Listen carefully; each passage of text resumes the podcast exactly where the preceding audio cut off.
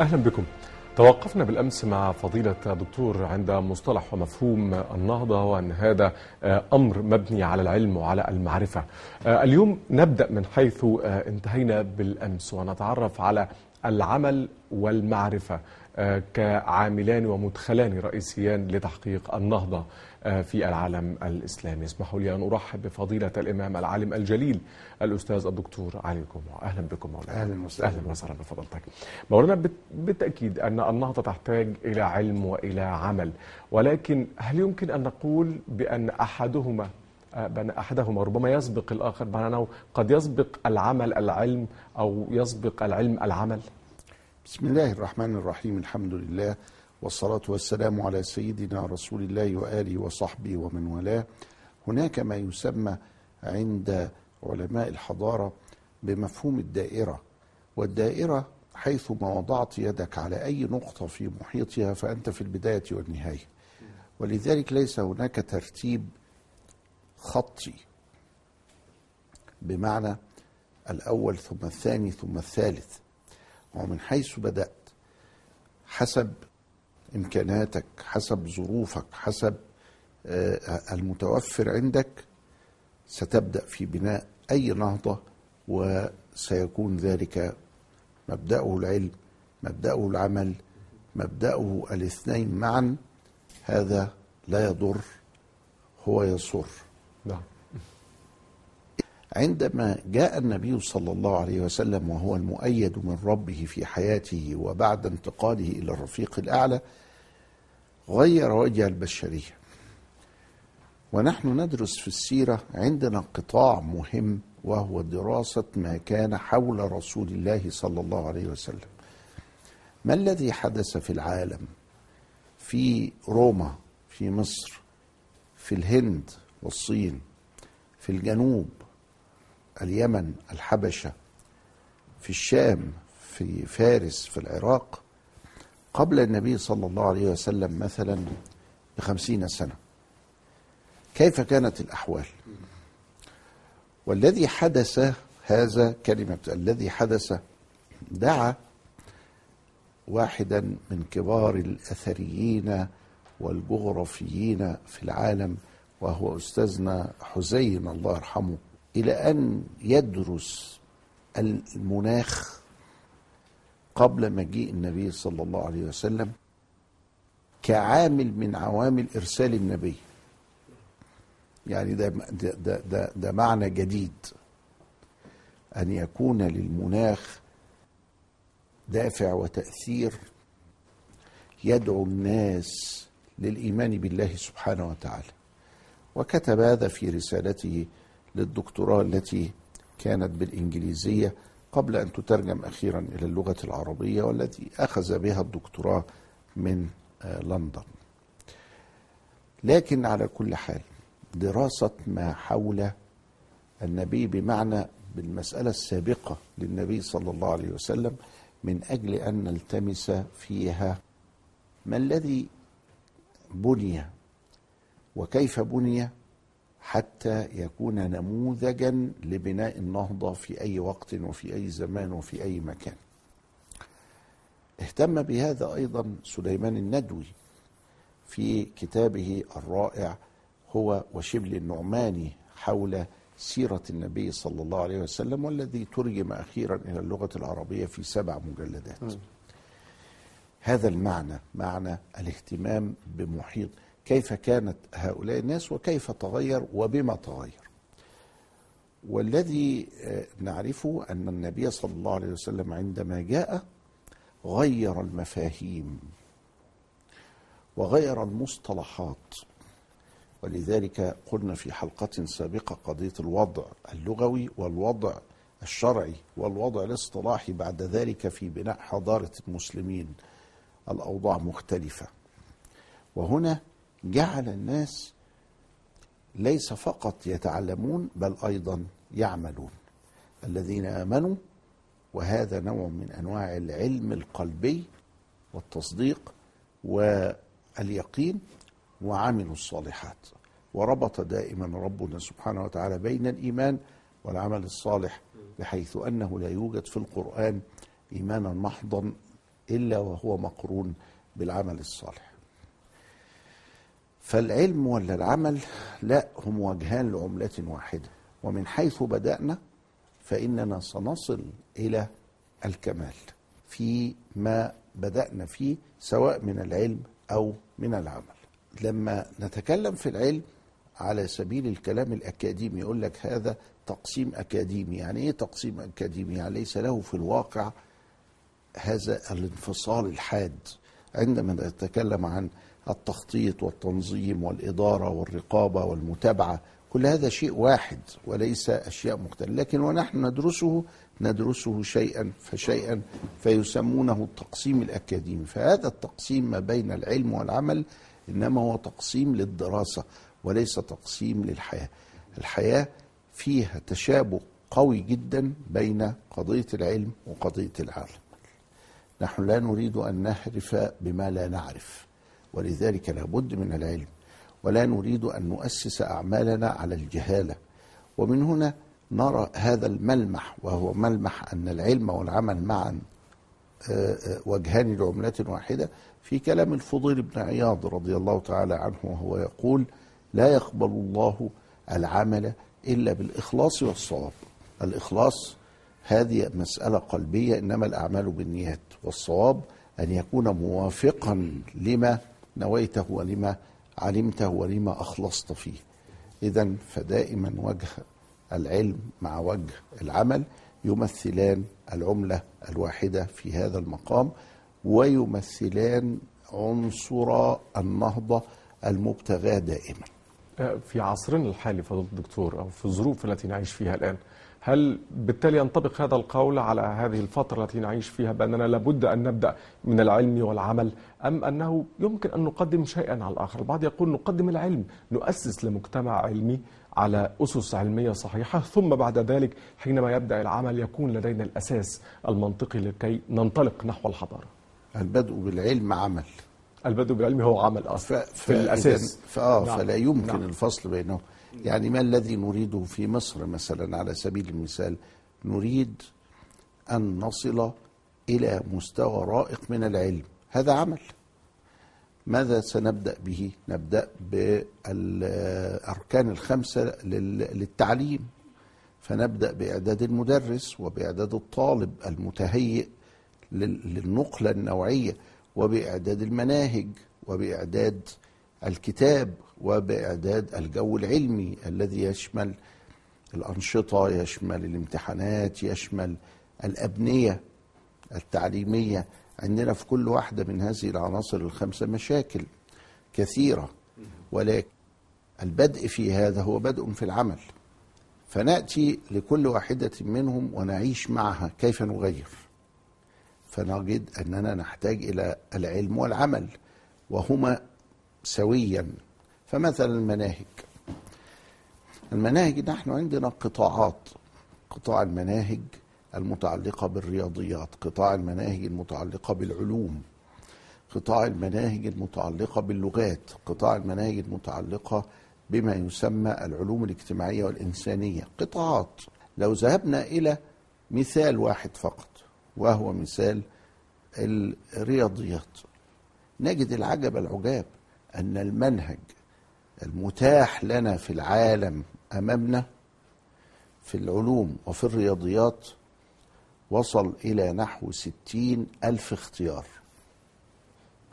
يعني في ستين ألف منهج تستطيع أن تختار منه عندما بحثنا في هذا الجانب في جانب العلوم والرياضيات وجدنا أن هناك منهجين في غاية الروعة. يكاد أن يكتملا المنهج الذي يدرس في فنلندا والمنهج الذي يدرس في سنغافورة وتبدأ في المقارنة بينهم. أهو ده علم كله ده. لسه ما, ما, عملناش. لسه لم يتم الاختيار. ووجدنا أن الحالة في فنلندا وجدت نفسها ناقصة فيما توصلت إليه فيه سنغافورة فاستعارت منها هذه المادة التي تدعو الناس إلى التعايش حتى تضم إلى المناهج في مجموعتها الرائعة العلوم والرياضيات فيضم إليها هذا. ووجدت سنغافورة نفسها أنها تحتاج إلى تطوير في جانب معين فأخذته من فنلندا. وأصبح أمامنا خيارين يمكن البدء فيهما. وبدأ الناس في ترجمة إلى اللغة العربية لأن اللغة والفكر وجهان لعملة واحدة. وهذا هو الذي يهمنا كنقطة في هذا البرنامج درجات المعرفة أن اللغة والفكر دائما لا ننسى أنهما وجهان لعملة واحدة. إذا صحت اللغة صح الفكر. واستطعنا أن نبدع. إذا أصبحنا نتكلم بلغة لا نفهمها الفهم التام ولا نعيشها المعيشة التامة ونفكر بلغة أخرى غير التي ننطق بها أو غير التي تربينا عليها فلا حصلنا هذا ولا حصلنا ذاك لا يمكن أن نبدع. ستم... سيكون عندنا شعور دائم بمحاولة التقليد. بمحاولة ماذا تقولون أيها أصحاب اللغة الأصلية الإنجليزية مثلا؟ ماذا تقولون حتى نقلدكم؟ وحتى نأخذ ونأكل من موائدكم. حضرتك ترى أن هناك خطورة على على العقلية العربية أو العقلية المسلمة نتيجة وخاصة المصرية التي فيها تعدد لروافد التعليم من ثقافات ومن لغات متعددة؟ نحن لا نحارب أي تعلم للغات ولكن لابد أن تكون اللغة هي اللغة الثانية التي نترجم إليها ونترجم منها. لكن لم تستطع اليابان أن تنشأ من كبوتها بعد الحرب العالمية الثانية وبعد القنابل الذرية التي ألقيت على هيروشيما وناجازاكي إلا بأن تتكلم باليابانية. ليس صحيحا أن الشعب الياباني ينطق الإنجليزية ولا يعيش فيها. لكنه يترجم كل يوم آلاف الصفحات من سائر لغات العالم إلى اليابانية إلى اليابانية ليس صحيحا أن الصين في ثورتها الثقافية بما لها وما عليها وإخفاقاتها ونجاحاتها استطاعت أن تصل إلى هذا الذي وصلت إليه إلا بالصينية. ألمانيا ما زالت تتكلم الألمانية. فرنسا يأبى الشخص أنه يرد عليك بالإنجليزي وهو يجيدها وهكذا. لابد في بناء الحضارة من الاهتمام بلغة القوم حتى يستطيع الإبداع وحتى يستطيع التفكير وحتى يستطيع الانطلاق. أشكر فضيلتك وحديثنا ما زال متواصل مع حضراتكم مع فضيلة الدكتور ولكن بعد الفاصل ابقوا معنا. أهلا بكم مرة أخرى. مولانا في إطار الحديث حول العلم والمعرفة والوصول بهذا إلى النهضة المبتغاة بالنسبة لعالمنا الإسلامي في هذه الآونة. هل هناك هل هل ترى هناك مولانا صراعا ما بين العلوم الشرعية والعلوم التقليدية أو العلوم المدنية؟ يعني هناك البعض يحاول أن يدخل الأمة في هذه الأزمة بأنه لا نهضة إلا إذا نظرنا أو اتجهنا بالكلية نحو العلوم المتعارف عليها الآن كالطب والهندسة والفضاء والتكنولوجيا وأن العلوم الشرعية ربما تأتي في مرتبة أخيرة. أو متأخرة لكي نصل إلى النهضة. ما رأي فضلتك؟ ليس هناك تناقض أصلا ما بين العلوم الشرعية والعلوم الكونية حتى يتم التفاضل بينهما ما هو فيش درجات هم فيها. دي حاجة تحتاجها الأمة. فلا بد علينا أن نوفي تلك الحاجة. العلوم التجريبية والعلوم الذي يقولون عليها النظرية نسبة إلى النظر يعني.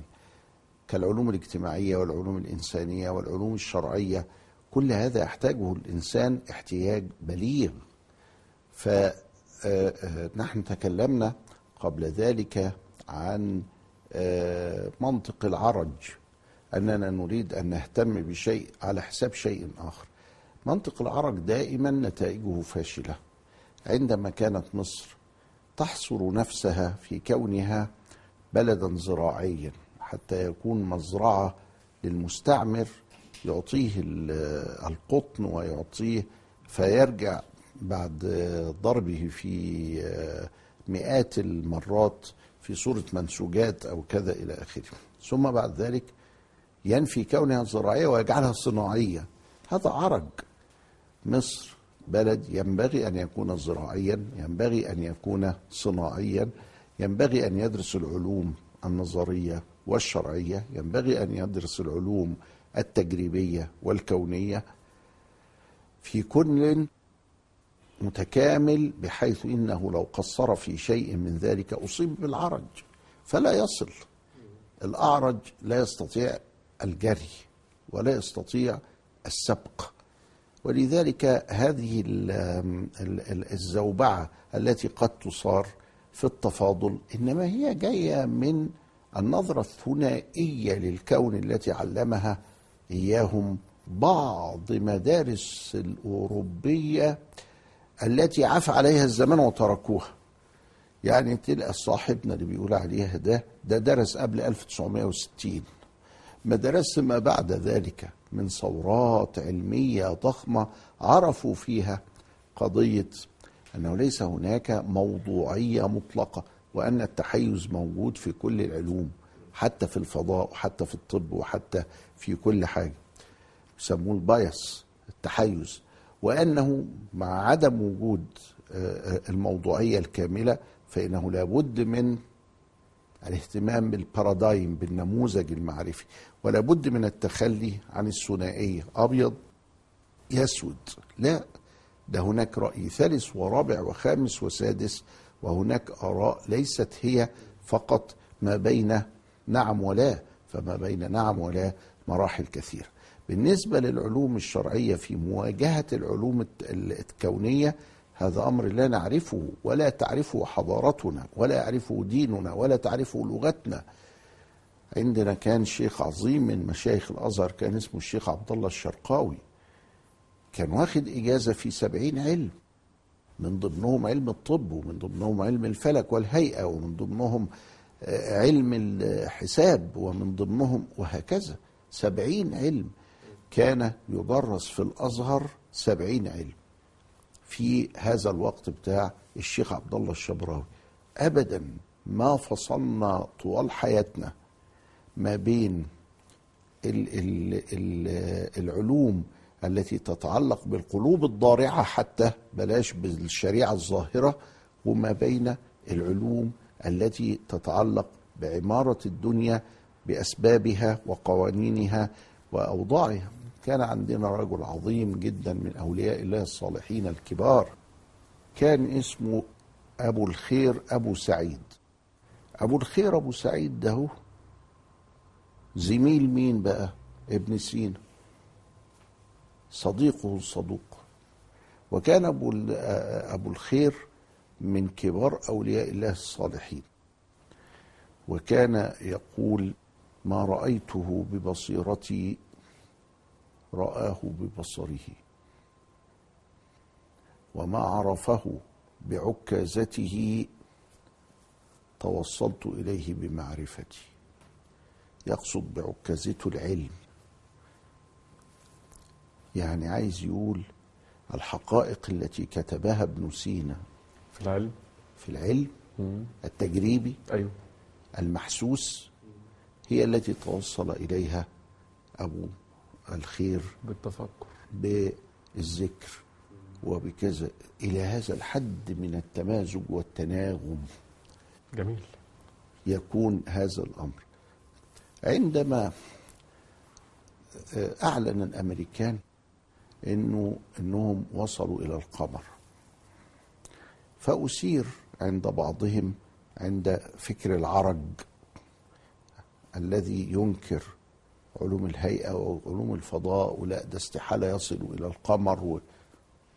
إلى آخر هذا الفكر العجيب الغريب قام السيد عبد العزيز ابن الصديق ليؤلف كتابا أن الوصول إلى القمر بهذه الكيفية ذكره محي الدين في الفتوحات.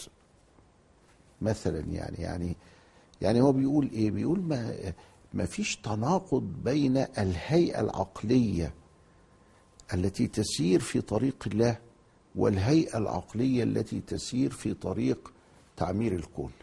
ليس لأن كلاهما من عند الله. هذا كتاب الله المنظور وهذا كتاب الله المصدور. ليس معنى هذا أننا نقول إننا أجدع منهم أو إن إحنا آه، عندنا كل حاجة هم توصلوا إليها قبليهم وكذا إلى آخره. لا إحنا ما بنقولش كده اطلاقا وما هو الكتاب قاعد مق- مقروء عندنا أديله آه، تمن قرون وإحنا قاعدين نقراه. بس مش متخيلين إن إحنا نبقى ناسا للفضاء. ناسا للفضاء دي ليها شغل تاني. إحنا بقى عايزين يبقى عندنا ناسا بتاع الفضاء دي ولا يمكن بوجود الكتاب ده هو والكتاب ده بيدلني على إيه؟ ده حجة عليا مش حجة ليا.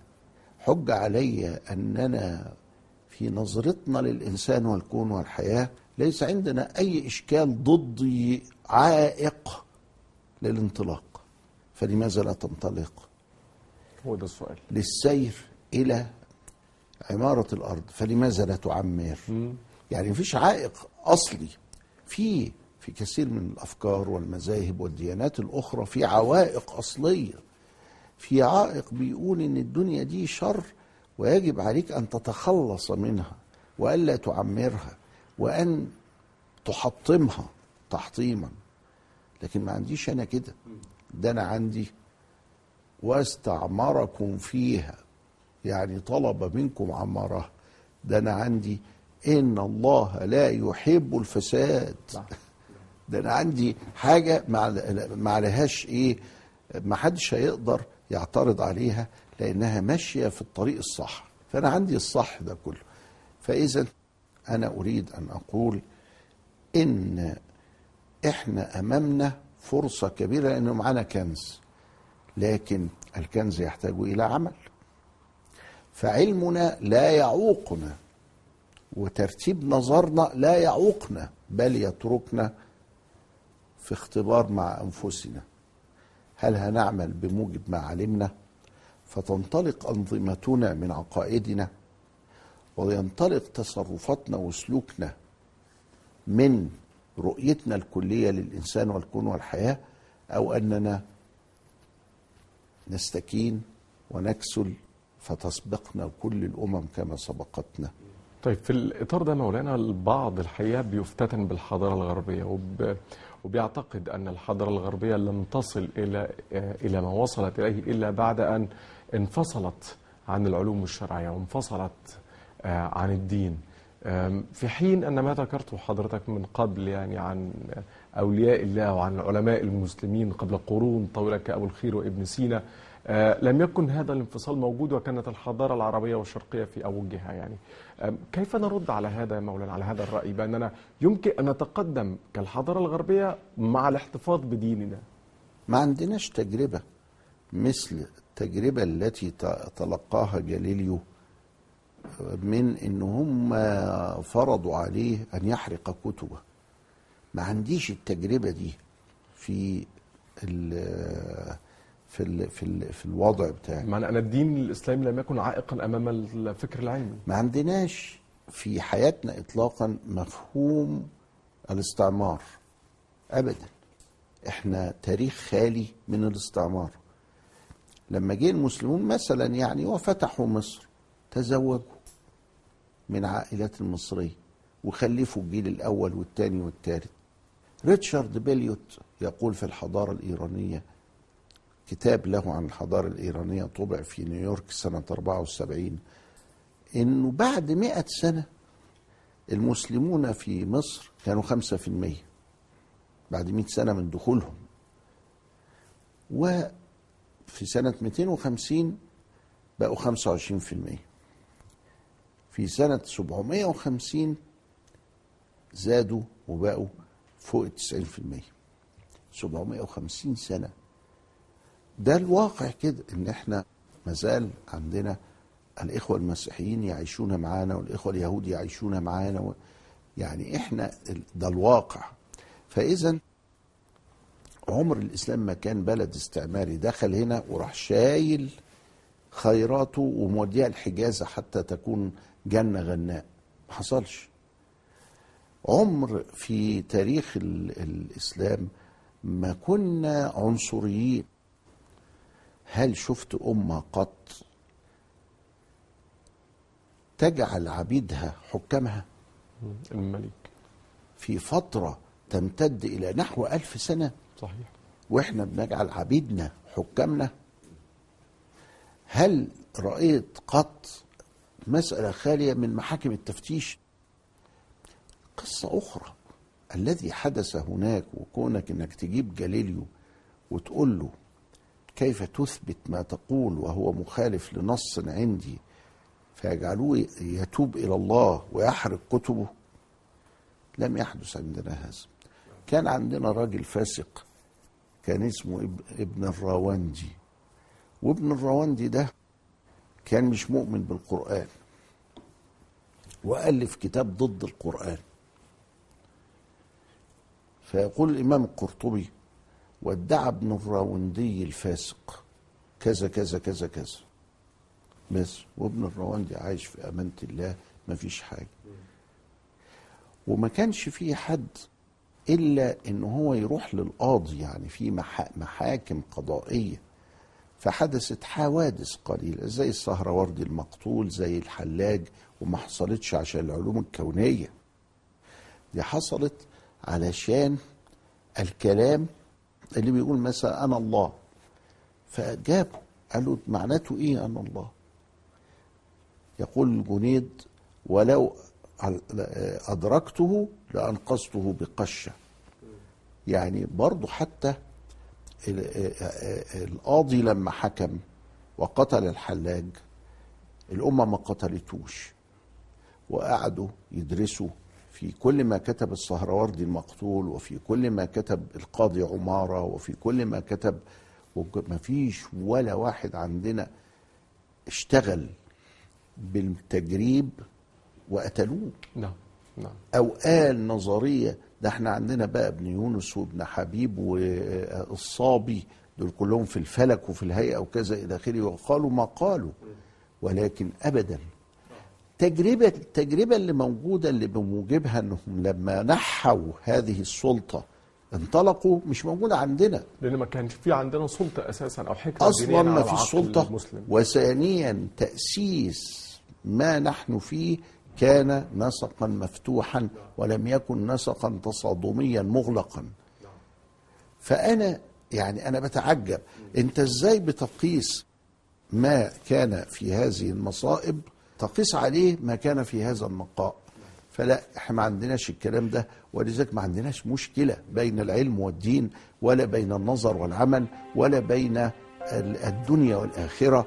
نعم. ابدا بارك الله فيكم أهلاً وسهلاً. الله خيرا. شكرا لحضرتك. شكر موصول لحضراتكم. إلى اللقاء.